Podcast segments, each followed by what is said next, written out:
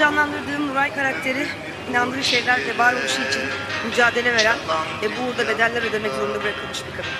Ah yalan. Yalan.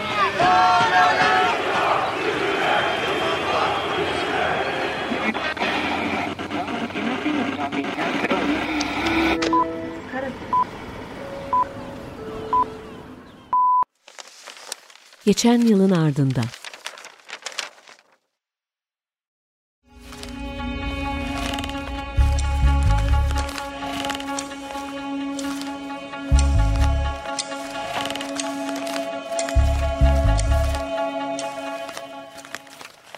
Mayıs Dünya Covid-19 pandemisini dünyaya duyurmasıyla gündeme oturan Çinli gazeteci Fang Bin 3 yıllık tutukluluğunun ardından serbest bırakıldı. Fang, Şubat 2020'de Covid-19'un başlarında Wuhan'daki hastanelerden cesetlerin görüntülerini paylaşarak pandemiyi dünyaya duyurmasıyla gündem olmuştu. Dünya Sağlık Örgütü dünya genelinde yaklaşık 20 milyon insanın ölümüne yol açtığı tahmin edilen COVID-19 pandemisinin artık küresel acil sağlık durumu oluşturmadığını açıkladı.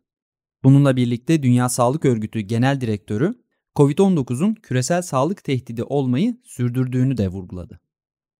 İsrail bu ayda Gazze ve Batı Şeria'ya saldırılar düzenledi. 24 saat içinde gerçekleştirdiği kanlı saldırılardan birinde 3 İslami Cihad Örgütü liderini öldürdüğünü açıkladı ancak aynı saldırılarda 9 da sivil öldürüldü ve çok sayıda kişi yaralandı. İsrail'in saldırıları, Filistinli örgütlerin karşı saldırıları ve ölümler bütün bir ay boyunca devam etti. Gazetecileri Koruma Komitesi tarafından yayınlanan raporda İsrail ordusunun gazeteci ölümleri konusunda sorumluluk almadığına dikkat çekildi. Komite, İsrail güçlerinin 2001'den bu yana en az 20 Filistinli ve yabancı gazeteciyi öldürdüğünü ve bu ölümlerden kimsenin sorumlu tutulmadığını açıkladı. İngiltere'de Kral Charles'ın taç giyme töreni olaylı geçti.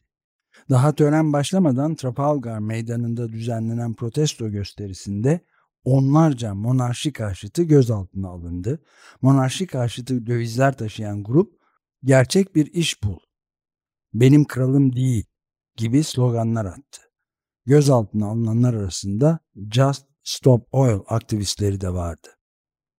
Sık sık okullarda saldırı düzenlenen Amerika Birleşik Devletleri'nde okullardaki katliamları durdurmak için tam da Amerikan tipi bir çözüm bulundu. Katliam yapan öğrencilerin silahlarını sırt çantalarıyla getirdiklerini fark eden Michigan eyaleti yönetimi bireysel silahlanmayı değil sırt çantasını yasakladı.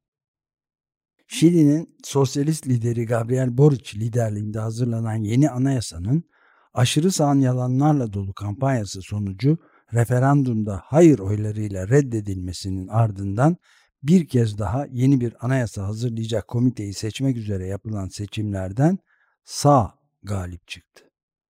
Pakistan'ın eski başbakanı ve Pakistan Adalet Hareketi Partisi lideri İmran Han hakkındaki davaların duruşmalarına katılmak üzere Lahor'dan İslamabad'a geldiği sırada tutuklandı. Hakkında 90 kadar dava bulunan Han, birkaç gün önce üst düzey bir istihbarat yetkilisinin kendisine suikast hazırlığında olduğunu, ayrıca Başbakan, İçişleri Bakanı ve çeşitli üst düzey politikacıların da suikasti desteklediğini iddia etmişti.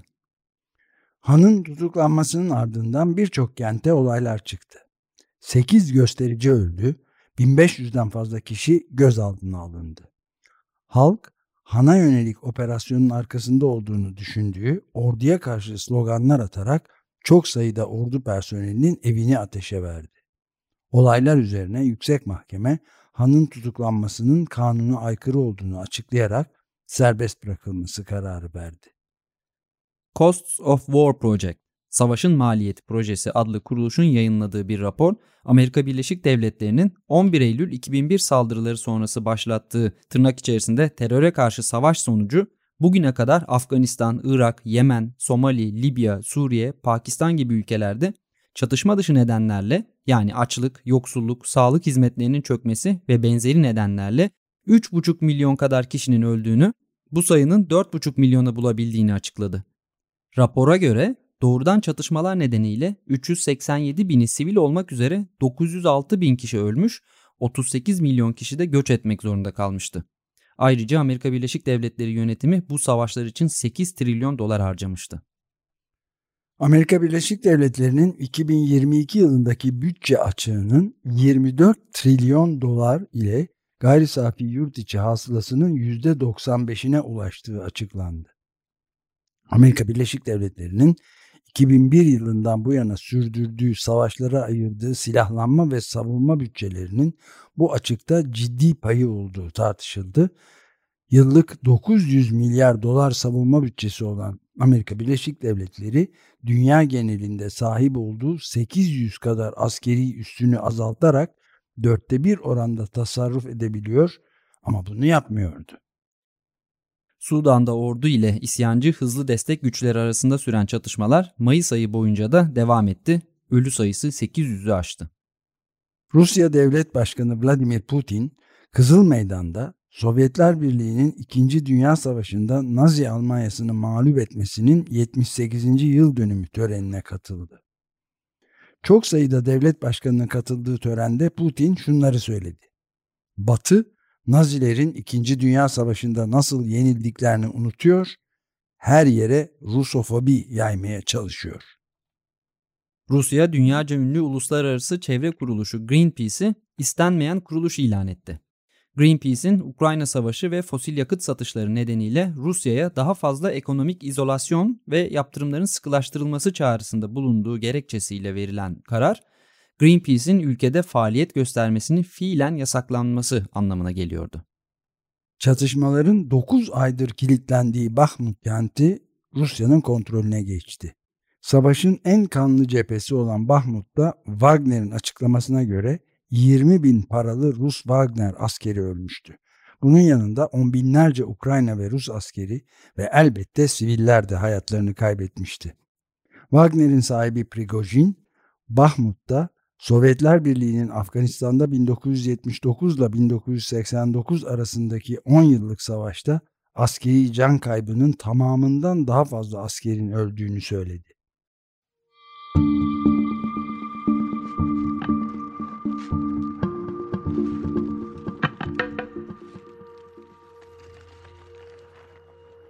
Türkiye 1 Mayıs Türkiye'de seçim odaklı bir şekilde geçti.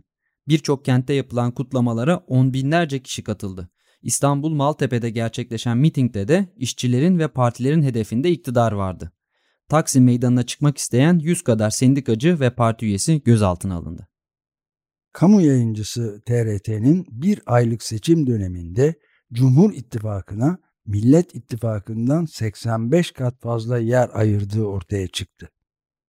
Seçimlere sayılı günler kalmışken sokakta yükseltilen kutuplaşma ve gerilimin bedelini bir Kürt müzisyen hayatıyla ödedi. Siyasi partilerin standlarına hemen her gün saldırılar devam ederken ve hükümet yetkilileri en üst perdeden muhalefet partilerine hakaretler ederken Kadıköy rıhtımında müzik yaparak geçimini sağlayan Kürt müzisyen Cihan Aymaz kendisinden Ölürüm Türkiye'm parçasını çalmasını isteyen bir ırkçının isteğini reddetmesi üzerine bıçaklanarak öldürüldü. Cumhurbaşkanı adayı Kemal Kılıçdaroğlu seçimlere 10 gün kala İletişim Başkanı Fahrettin Altun ve bazı çalışanlarının Dark Web ile anlaşma yapmaya çalıştığını açıkladı. İddiaya göre yurt dışından bir ekip Kılıçdaroğlu'nun ses ve görüntüsünü değiştirerek toplumda tepki çekebilecek açıklamalar yaptıracaktı.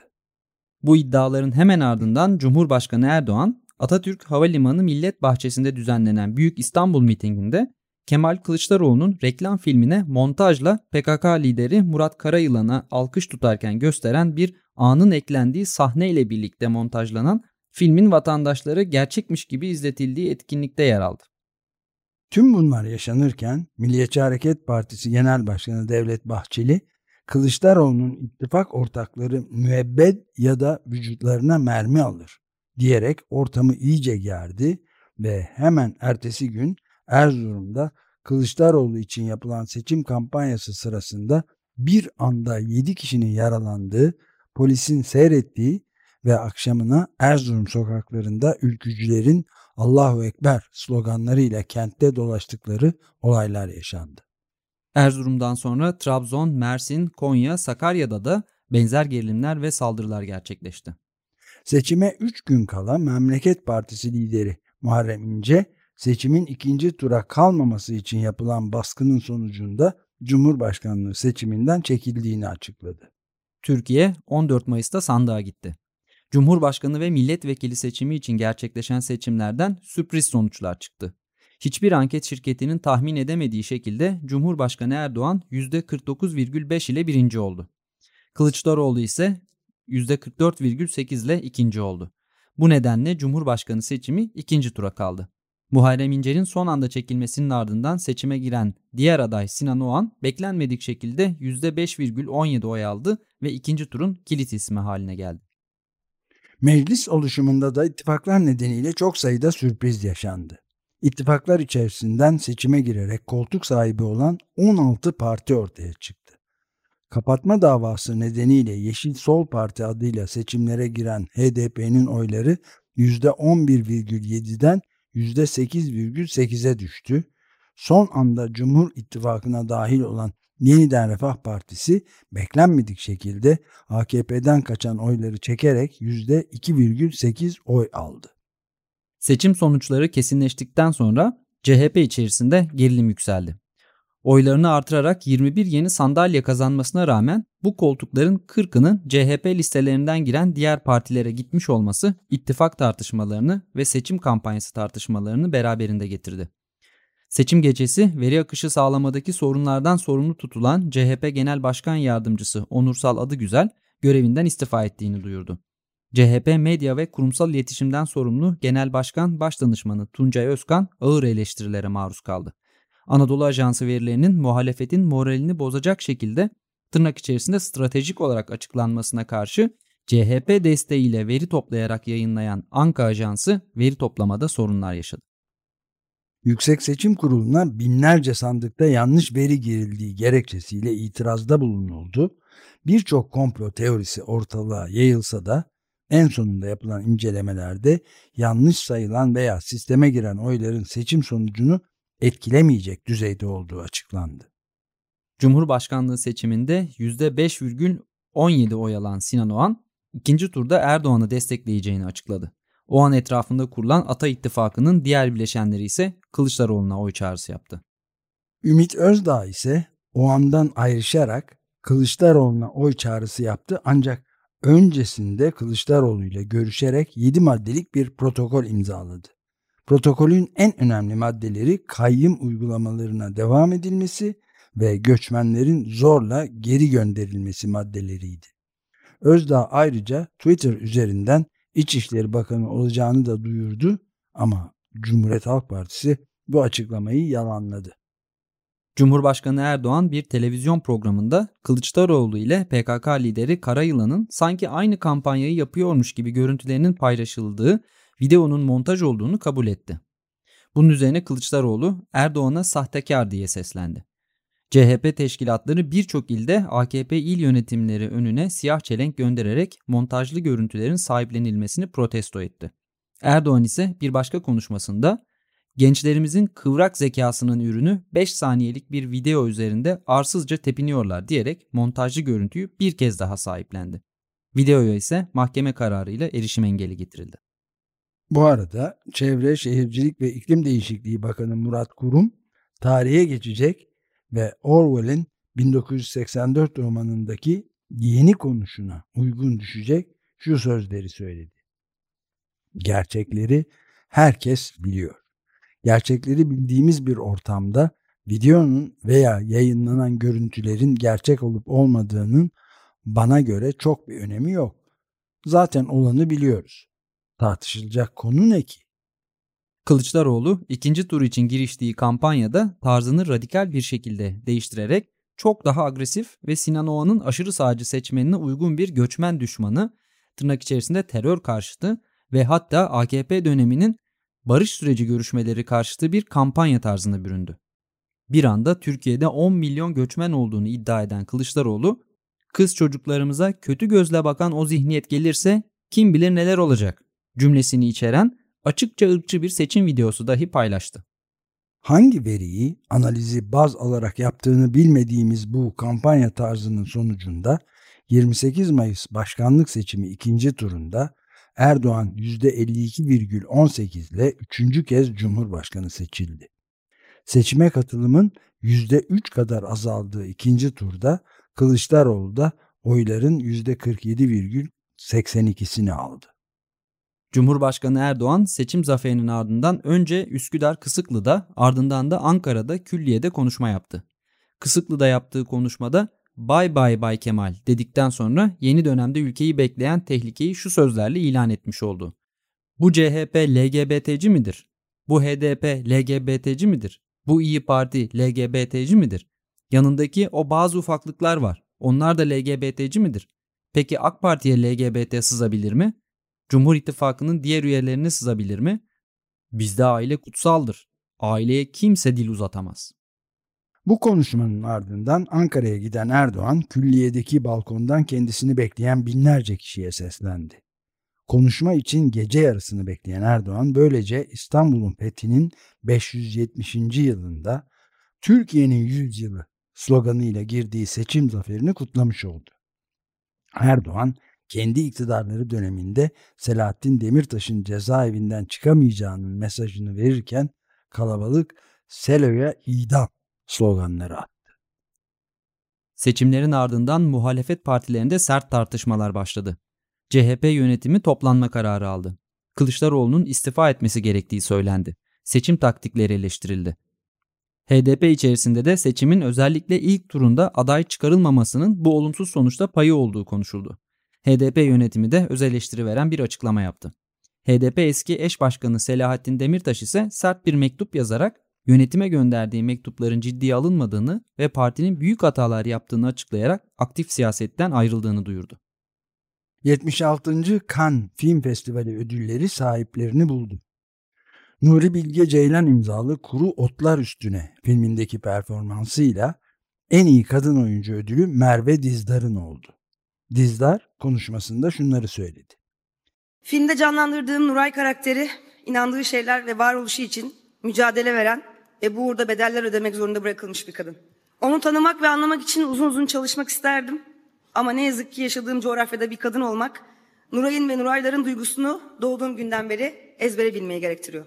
Bu ödülü Nuray ve onun gibi kadınların mücadelesine güç verebilmek için ve bu ödülü kendisine layık görülen, görülen, görülenlere boyun eğmeyip eyleme geçen, bu, uğur, bu uğurda her şeyi göze alan ve ne olursa olsun umut etmekten vazgeçmeyen tüm kız kardeşlerim ve Türkiye'de hak ettiği güzel günleri yaşamayı bekleyen tüm mücadeleci ruhlara armağan ediyorum.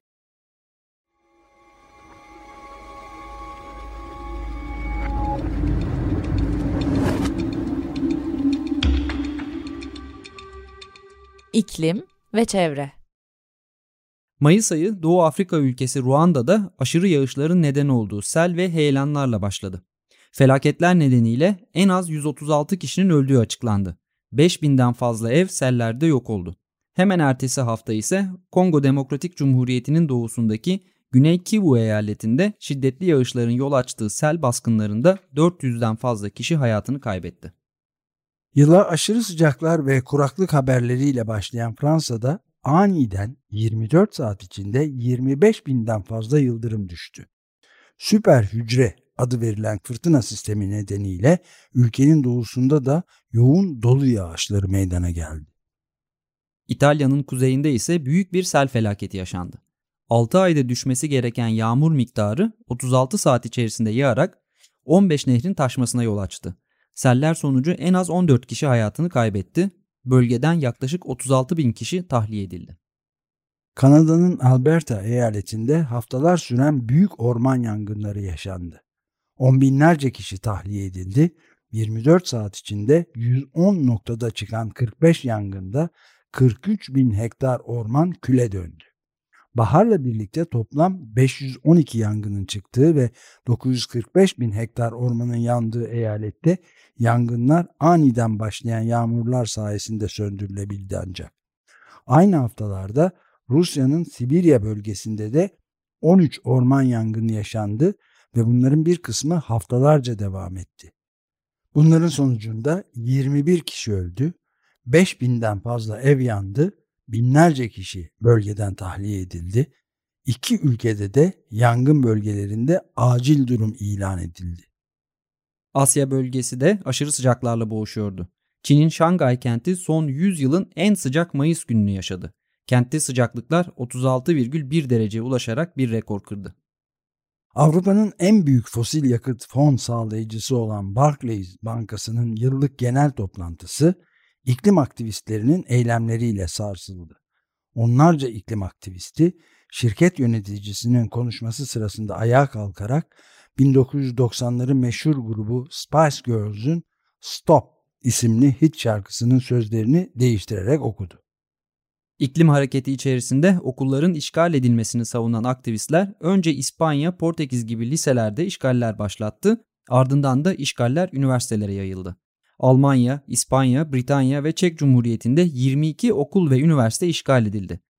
68 hareketinin gerçekçi ol, imkansızı iste sloganını güncelleyen işgal hareketi, gerçekçi ol, imkansızı iste, fosili bırak dediler. Hollanda'da ise yok oluş isyanının çağrısıyla 7 bin kişi bir otoyolu bloke ederek hükümetin fosil yakıt şirketlerine verdiği teşvikleri protesto etti. Polisin tazikli su sıkarak müdahale ettiği gösteride 1500'den fazla aktivist gözaltına alındı.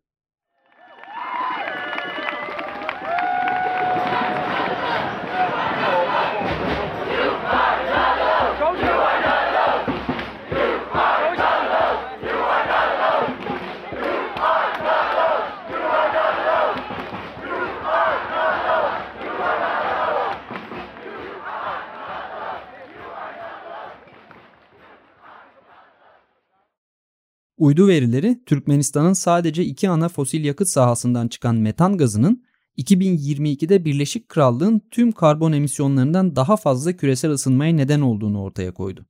Guardian gazetesi daha önce de Türkmenistan'ın süper metan emisyonu salan ülkelerin en kötüsü olduğunu göstermişti. Uydular eskiden fosil yakıt kuyularından salınan ve yakılan metanın neden olduğu emisyonları görebilirken yakılmadan doğrudan atmosfere salınan metanı yakalayamıyordu. Son gelişmeler sayesinde artık bu metan da hesaplanabilir oldu ve Türkmenistan'ın metan salımında en kötü ülke olduğu bu sayede ortaya çıktı.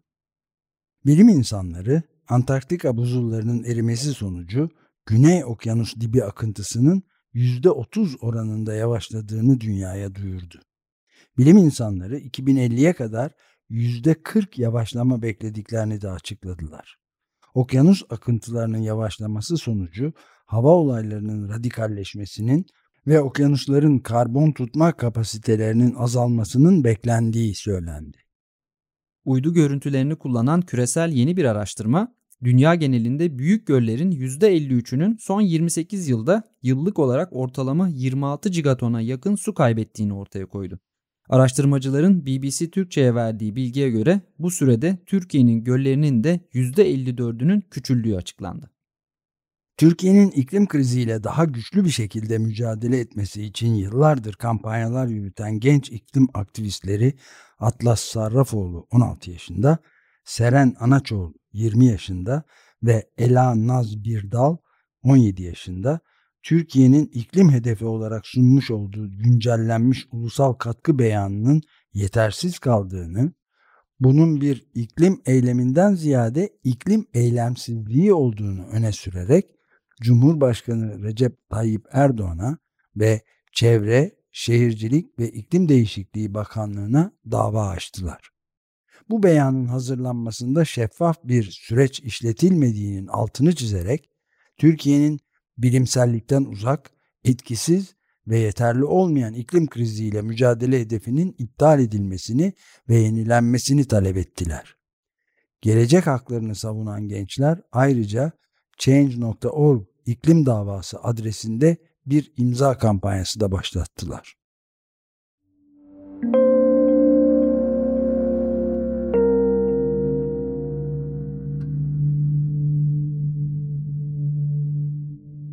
Ayın Sözü Biz iklim kriziyle mücadele etmek, kendi geleceğimizi garanti altına almak için bu davayı açıyoruz. Karbonsuz bir gelecek için davacıyım. İklim aktivistleri Atlas Sarrafoğlu, Seren Anaçoğlu ve Ela Naz Birdal, Türkiye'nin iklim hedefinin yetersizliği nedeniyle Cumhurbaşkanı Erdoğan'a ve Çevre, Şehircilik ve İklim Değişikliği Bakanlığı'na dava açtılar. Ela Naz Birdal, dava açma nedenini bu sözlerle açıkladı. Açık Radyo